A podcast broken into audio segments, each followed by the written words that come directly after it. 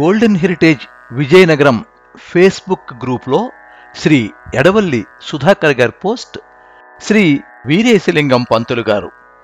వినిపిస్తున్నది Pappu Bhogarao. The Hindu widow remarriage act చట్ట నిబంధన పదిహేను పద్దెనిమిది వందల యాభై ఆరు వచ్చిన తర్వాత చాలా ఏళ్ళ వరకు విధవా పునర్వివాహాలకు ప్రతిఘటన ఉంటూనే వచ్చింది. శ్రీ ఈశ్వరచంద్ర విద్యాసాగర్ అటు బెంగాల్లోనూ శ్రీ విష్ణుశాస్త్రి చింపులుకర్ మహారాష్ట్రలోనూ శ్రీ వీరేశలింగం పంతులు గారు ఇటు ఆంధ్రదేశంలోనూ ఈ ఉద్యమానికి ఊపుని తెస్తూ విజయం చేకూర్చారు.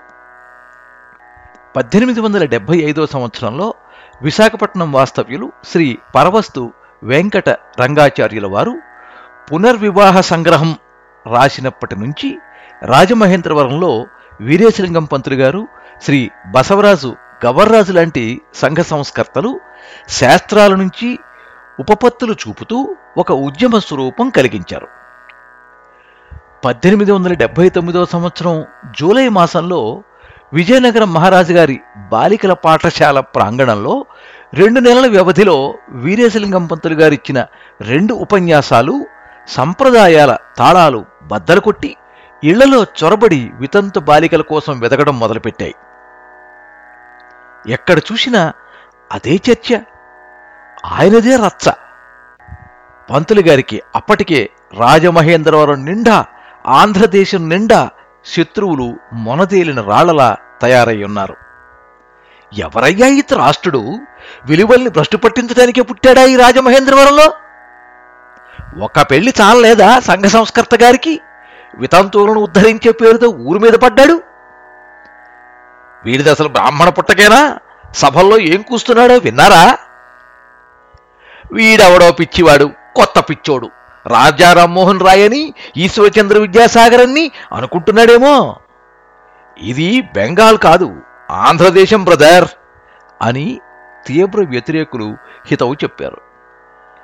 భువనగిరి పరదేశీ సోమయాజులు శ్రౌతం కోటీశ్వర శాస్త్రులు మహామహోపాధ్యాయ శ్రీ కుక్కండ వెంకటరత్నం పంతులు ఓగిరాల జగన్నాథం వెంకటరాయ శాస్త్రులు దంతులూరి నారాయణ గజపతిరావు దాసు శ్రీరాములు పంతులు వంటి మహామహులు వీరేశలింగంపై విరుచుకుపడ్డారు.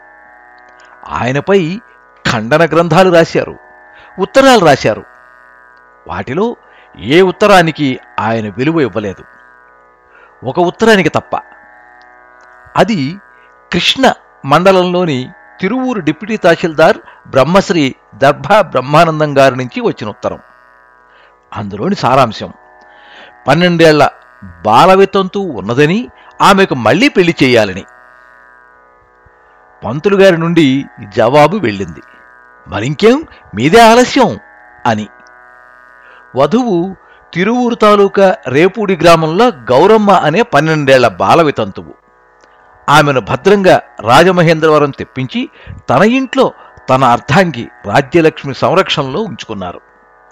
ఆ వెంటనే వరుడు వేట మొదలైంది. వరుడు విశాఖపట్నం పోలీస్ హెడ్ క్వార్టర్స్లో పనిచేస్తున్న గోగులపాటి శ్రీరాములు అనే యువకుడు. గతంలో పంతులు గారింట్లోనే ఉండి చదువుకున్నాడు. శ్రీరాములు గౌరమ్మను చూడకుండానే పెళ్ళి కొప్పుకున్నాడు. భార్య అకస్మాత్తుగా చనిపోవడంతో ఒంటరితనాన్ని పోగొట్టేందుకు పిల్లనిస్తామని ఎంతోమంది వచ్చినా వితంతు వివాహం చేసుకోవటానికి శ్రీరాములు గట్టి సంచలన నిర్ణయంతో ఉన్నాడు. వరుడి పేరుని రహస్యంగా ఉంచారు. పెళ్ళి పనులు రహస్యంగా జరిగాయి. గౌరమ్మ అనే బాల వితంతువుకు పంతులు గారింట్లో పెళ్ళి జరగబోతోందని ఊరంతటికీ తెలిసింది. కానీ వరుడెవరో బయటికి పొక్కలేదు.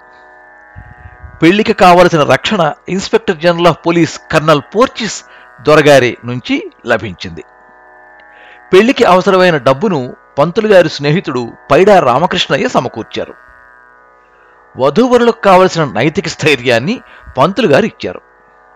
అలా రాజమహేంద్రవరంలో మొట్టమొదటి వితంతు పునర్వివాహం జరిగింది.